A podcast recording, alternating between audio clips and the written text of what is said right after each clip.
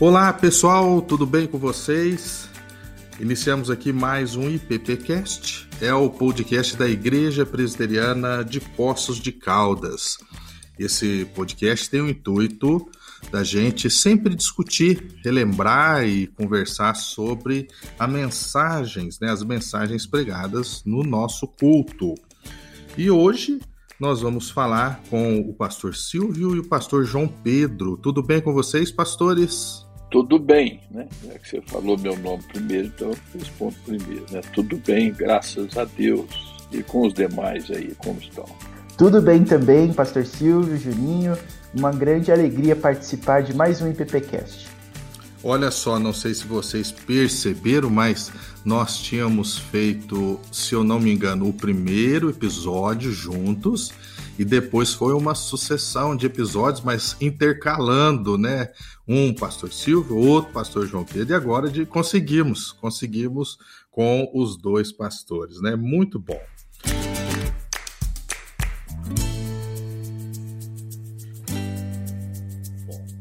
Bom, a mensagem do último domingo foi considerações bíblicas sobre a insensatez no Salmo 14. Quem pregou foi o pastor João Pedro. Pastor, um, um apanhado rápido aí na, no início da mensagem, né?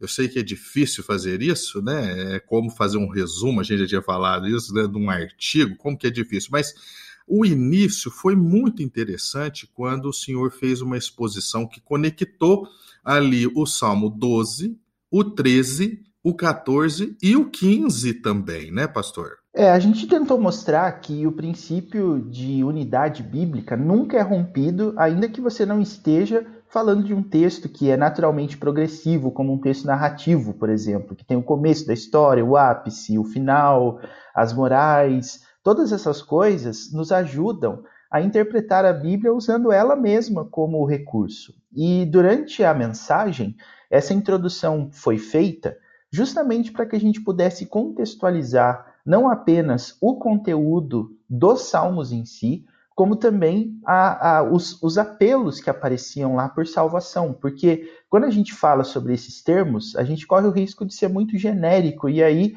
nós podemos aplicar qualquer coisa a coisas como salvação. Então eu tentei mostrar na mensagem que a salvação que Davi estava esperando, uma vez que ele é o autor de todos esses salmos que foram citados aí, era justamente da geração que ele vivia.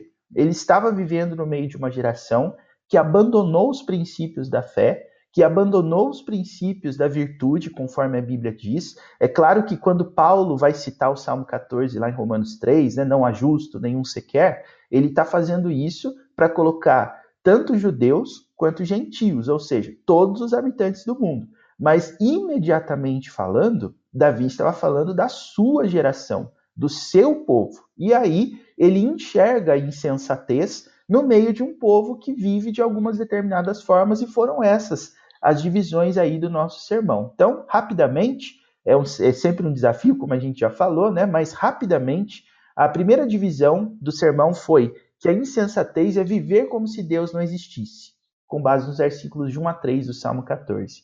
E aí a gente viu lá, diz o insensato no seu coração, não há Deus. Então, ateísmo não é questão de inteligência ou de evidência, mas de convicção pessoal, que não pode ser provada, mas a pessoa assume aquilo como verdade. Depois, a segunda divisão é desprezar o povo de Deus, que é quando a pessoa busca viver de uma forma que os princípios do povo de Deus, a busca de se aperfeiçoar, que é característica do povo de Deus, deixa de fazer sentido. E a terceira divisão é pensar que nada vai mudar. Por isso que o texto diz no versículo 7: Tomara que de Sião viesse já a salvação de Israel. Quando o Senhor restaurar a sorte do seu povo, quer dizer, não é se o Senhor restaurar, é quando o Senhor restaurar. A gente não pode perder isso de vista. E aí a minha conclusão foi justamente dizer o seguinte: o, o que está de fato vivendo pela fé deve se lembrar de um princípio muito importante. O evangelho reconhece a existência do mal, que é o pecado, a origem do mal, que é a conduta da geração, e a consequência do mal, que é a sua extinção. Quando você sabe que o negócio está com dias contados e ainda assim vive nele, isso é insensatez. E foi o que eu tentei mostrar ao longo da nossa exposição. Muito bom, pastor, muito bom. Mensagem abençoadora. E quando o senhor estava pregando e falou logo no primeiro ponto ali sobre a, a vida, né? Viver como se Deus não existisse, isso é ser insensato, né? E aí reforçou muito bem que isso estava dentro do contexto de Israel, então o salmista estava falando ali do povo, né? E porque viver como se Deus não existisse para quem é, não, não, não se interessa mesmo por Deus é uma coisa. Aí o senhor deixou claro que estava relacionado com o povo. E aí, logo, rapidamente, pastor Silvio, veio à minha mente os nossos estudos relacionados ao livro de Juízes e agora que começou o livro de, do o primeiro livro de Samuel e o senhor vai, né? Obviamente, o senhor que falou isso. Olha que relação interessante. Vê se o senhor não, não concorda. O senhor mesmo falou que ali na época ali de Ana, né? o povo vivia assim, todo mundo igual, né? Tudo igual, mas uns estavam do lado de Deus e outros não. O senhor reforçou isso em determinado momento da aula, não foi? É, na, na aula de ontem tem um lugar de que lado está, né? Uma, uma de que lado está. É, ou você está do lado do Senhor ou então do lado dos contrários ao Senhor. Né? Essa o próprio Tim Chester faz essa pergunta numa das divisões do, do estudo. Né? Mas é interessante a gente perceber como que as coisas vão se, se somando, né? Se somando. Os estudos que nós estamos fazendo recente na nossa escola dominical, como por exemplo o cristãos ateus, né? Os deuses falsos. Né? É, o outro estudo lá, você é aquilo que você ama. Né? Tudo vem interligando, vem interligando.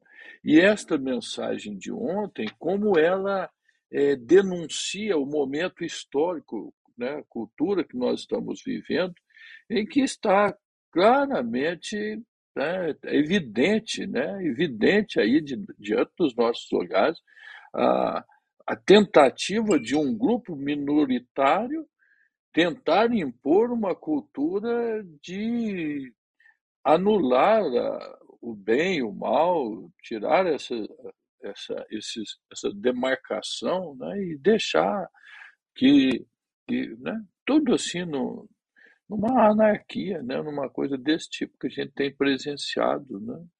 Então, como essa mensagem de ontem foi assim, no tempo certo, né? Como que ela vem falar aos nossos corações nesse dia, porque às vezes eu me sinto como, né, como Ló, né, se angustiando ao ver a, a perversão da cidade, do povo e da cidade. Muito bem, muito bom. O, o pastor, é, pastores aí, não sei se vocês já, já leram ou, ou ou não, mas com certeza deve ter lido, às vezes é ler faz tempo e aí acaba é, não lembrando de algumas coisas. Eu peguei aqui, se vocês me permitem, é, para fazer uma leitura. E aí é, eu lembrei, no meio da, da, da, da, mensagem, até eu estava assim com a Tainá, comentei com a Tainá, falei, você lembra de um, um, uma parte que o John MacArthur fala sobre isso no livro dele, Sociedade Sem Pecado? Que eu acho que bate muito com o que o pastor João Pedro fala ali no início. E aí, vocês me permitem, eu vou ler aqui dois trechinhos pequenos, e pastor João Pedro, aí eu gostaria que você comentasse da relação dessa viver como se Deus não existisse. O, o John MacArthur fala assim, logo no prefácio dele, ó, vivemos em uma cultura que elevou o orgulho ao status de virtude. A sociedade atual nos incentiva a buscar a autoestima, os sentimentos positivos e a dignidade pessoal. Ao mesmo tempo, a responsabilidade moral está sendo substituída pelo vitimismo, que ensina as pessoas a culparem outros pelos seus fracassos e iniquidades. O impacto potencial de tal tendência é estarrecedor. Remova a realidade do pecado e você eliminará a possibilidade de arrependimento. Anule a doutrina da, da depravação humana e você invalidará o plano da salvação. Apague a noção da culpa pessoal e você eliminará a necessidade de um salvador. E assim o John MacArthur vai, pastor João Pedro, falando que isso que está na sociedade contaminou a igreja. Ele entra nessa questão. E eu acho que bate, né, pastor João Pedro? É exatamente isso, né? É quem somos nós para discordar do Juninho e do John MacArthur, né? A gente sabe Não, muito bem John, que John MacArthur. a gente sabe muito bem que, que essa é uma análise bastante difícil de ser feita, mas ela é muito necessária justamente porque viver como se Deus não existisse, como a gente tentou é, passar, não só aqui no nosso resumo, mas também no sermão, que, que já está lá no nosso canal, é que não é uma questão de dados, é uma questão de postura pessoal. Quando você tira a existência de Deus do cenário, você está tirando também toda a autoridade sobre a sua vida. Todas, todas as coisas que você faz que devem ser uh, tratadas com uma autoridade que tem poder para te punir, tem poder para te orientar, tem poder para te corrigir. E aí você pode colocar não somente as autoridades estatais, polícia, Ministério Público, mas você também vai pensar na família, em todo tipo de uh, visão de pessoas mandando em você. Isso tudo só tem razão de existir porque existe uma autoridade superior a todas elas. Então, quando você tira Deus do cenário, você está fazendo exatamente isso. Você está falando que agora o critério para obedecer ou não é a sua própria felicidade. E isso é viver como se Deus não existisse. E aí você vê o quanto o pecado é extremamente sutil nessa abordagem dele. Por quê? Porque a nossa noção de felicidade, quando voltada para nós mesmos, sempre é no pecado. Então, se eu estou feliz, é o que conta. A questão é que o pecado nos ilude a tal ponto de pensar que a felicidade que ele, que ele nos dá é duradoura. Pode durar bastante tempo, mas durar bastante não é a mesma coisa que durar para sempre. E é exatamente aí que está o grande engano. Viver como se Deus não existisse produz necessariamente corrupção, que é o que uh, nós encontramos no Salmo 14, versículo 1. Todos se extraviaram, a uma se corromperam, não há justo, nenhum sequer por causa disso. Viveram excluindo a noção de autoridade suprema sobre as suas vidas. E esse é o impacto, uh, por, vamos dizer assim, por lógica, por inferência e por consequência. Perfeito, pastor, perfeito. Pastor Silvio, sobre esse assunto, o senhor quer completar também alguma coisa? Olha, é, agora quando o Juninho leu essa parte do Sociedade Sem Pecado, por sinal, eu creio que foi um dos melhores livros que li até hoje, é, aquela, aquilo que ele leu, talvez, no capítulo, é o que está na contracapa do livro. Aquilo ali é uma sentença extraordinária, aquilo lá. E, por sinal, eu dei uma olhada aqui, o meu livro não está aqui, não, ele está emprestado, eu preciso ir atrás desse livro aí, que eu não quero perder esse livro, não. Mas é o seguinte, é, é interessante essa colocação.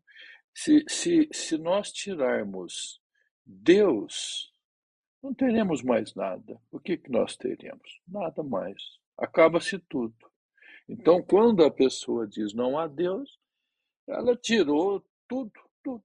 Não fica nada. Nós não temos mais nada a fazer se tirarmos Deus. Não é verdade? É verdade, é verdade. Ah, ah, nessa, nessa questão, né? que o pastor João Pedro colocou logo ali no terceiro ponto, falar pensar que nada vai mudar, é, me lembrei aqui novamente é, nessa sequência né, que a gente tem falado aí, como as coisas estão conectadas, né, e como que a palavra de Deus é viva e, a, e aponta né, para a, a, a, nossa esperança em Jesus Cristo, em todo o seu, o seu registro, né? Ah, pastor eh, João Pedro, o senhor tem dado a aula para é, ali os adolescentes, né, tem trabalhado estes assuntos e é, às vezes pode ser que não né, tá lá e aí não vê algum assunto que está sendo trabalhado ali dentro é, do culto. Da mesma forma, quando o senhor prega fora, né, e às vezes o pastor Silvio pregou e aí acaba não vendo, mas a história o senhor vai lembrar. No último domingo, o pastor Silvio pregou ali no texto de Atos que vai narrar o naufrágio de Paulo. E eu achei muito interessante quando o senhor comentou na mensagem que é, o desafio do cristão é continuar crendo mesmo que é ao contrário daquilo que ele vê, né? O senhor deixou claro isso, daquilo a pessoa não ser regida pelas suas vistas, naquilo que ele está vendo, né? Que relações com a fé. E ali no final do trecho da história. Quando a coisa está horrível lá para Paulo, todo mundo já tinha perdido as esperanças, né? Fala, não, não, não tem, né? Já acabou. E Paulo ficou firme ali na esperança, né? Sabendo de que Deus iria cumprir aquilo que havia prometido para ele.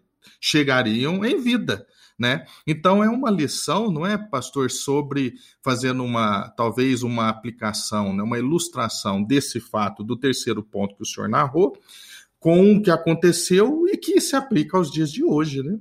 Absolutamente sim. E uma das coisas que mais me impressionou nessa narrativa de Paulo, que também foi muito bem explorada pelo pastor Silvio, estava lá assistindo na primeira fileira, né, junto com a Lorena, minha esposa. Uh, eu tenho com o Gabrielzinho também ali, que está se juntando com a gente.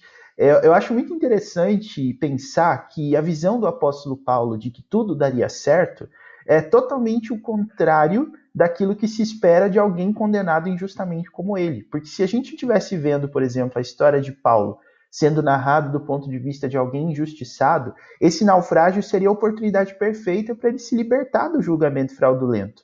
E o que é interessante ver em Paulo naquele texto, e isso ficou muito claro também no meu coração, depois da exposição do pastor Silvio, é que o, o, o sentido dele pensar que daria tudo certo é que Paulo chegaria em Roma. Quer dizer, eu não vou aproveitar essa situação justamente para me livrar desse processo aí que estão querendo me matar. Paulo sabia que ele devia chegar em Roma e durante a sua trajetória até Roma, ele usou todas as catástrofes para testemunhar e levar as pessoas ao conhecimento de Cristo. Eu fico pensando se eu teria essa capacidade, viu, Juninho, Pastor Silvio, porque é algo assim extraordinário. Então a gente vê também que Paulo, por onde quer que ele estava, e ele já passou por prisões públicas, por prisões particulares, por assim dizer, acompanhado por um soldado, ele testemunhava para o soldado e ele provavelmente, os estudiosos dizem que alguma das cartas que ele, que ele escreveu na prisão foram escritas pelo soldado que estava ali junto com ele enquanto ele ditava o conteúdo. Então Paulo tinha uma visão muito grande a respeito do propósito de Deus na vida dele por meio do sofrimento. E eu acho que a gente tem confundido fé com libertar-se do sofrimento. E isso, para mim, é, é uma visão míope, porque se a gente crer num Deus soberano, a gente precisa entender que o propósito de Deus para o meu sofrimento é manifestar a glória dele. E tem coisa mais gloriosa do que uma pessoa que tem uma confiança inabalável, até mesmo quando tudo ao redor sugere que não tem mais jeito, como o pastor também colocou na mensagem dele do último domingo.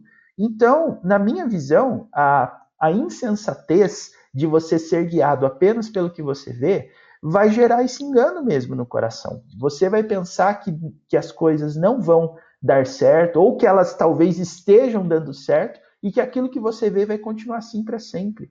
Nós temos várias evidências de que a história humana não é assim.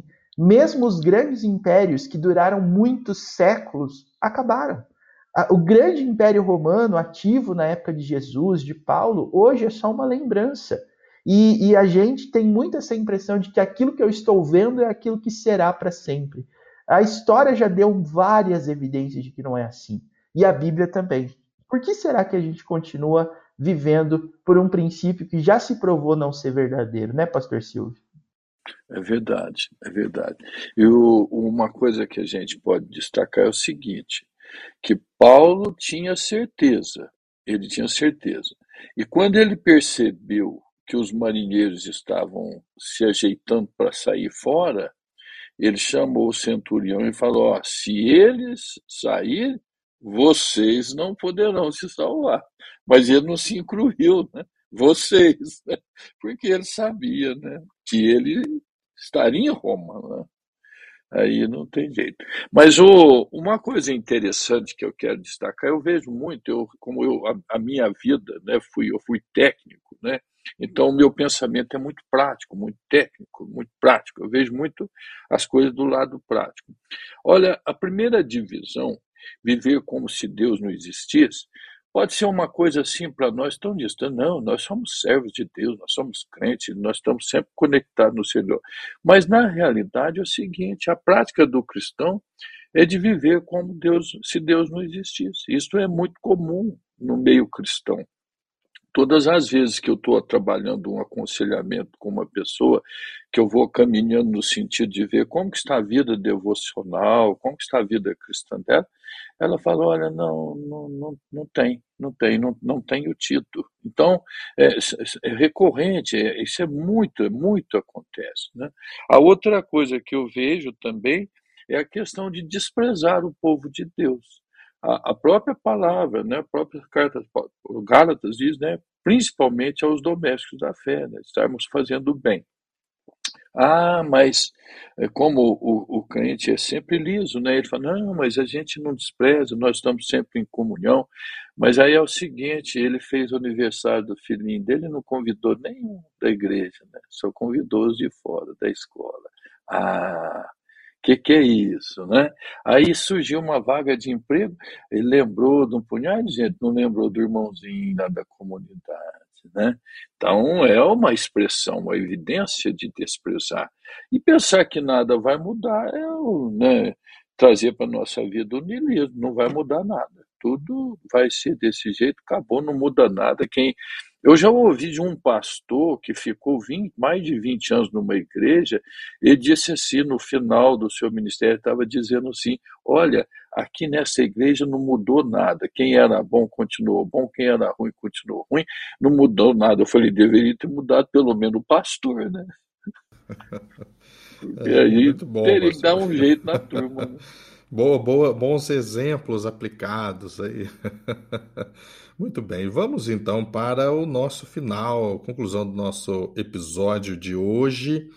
Uh, eu gostaria, vou repetir aqui, eu anotei a, a frase ali final do pastor João Pedro, e aí passo para os pastores para uma perguntinha bem simples, né? Mas sabemos a resposta, mas seria muito bom deixar registrado neste uh, episódio. Né? O Evangelho reconhece a existência do mal, é o pecado, a origem do mal, a condução da geração, e a consequência do mal é a extinção.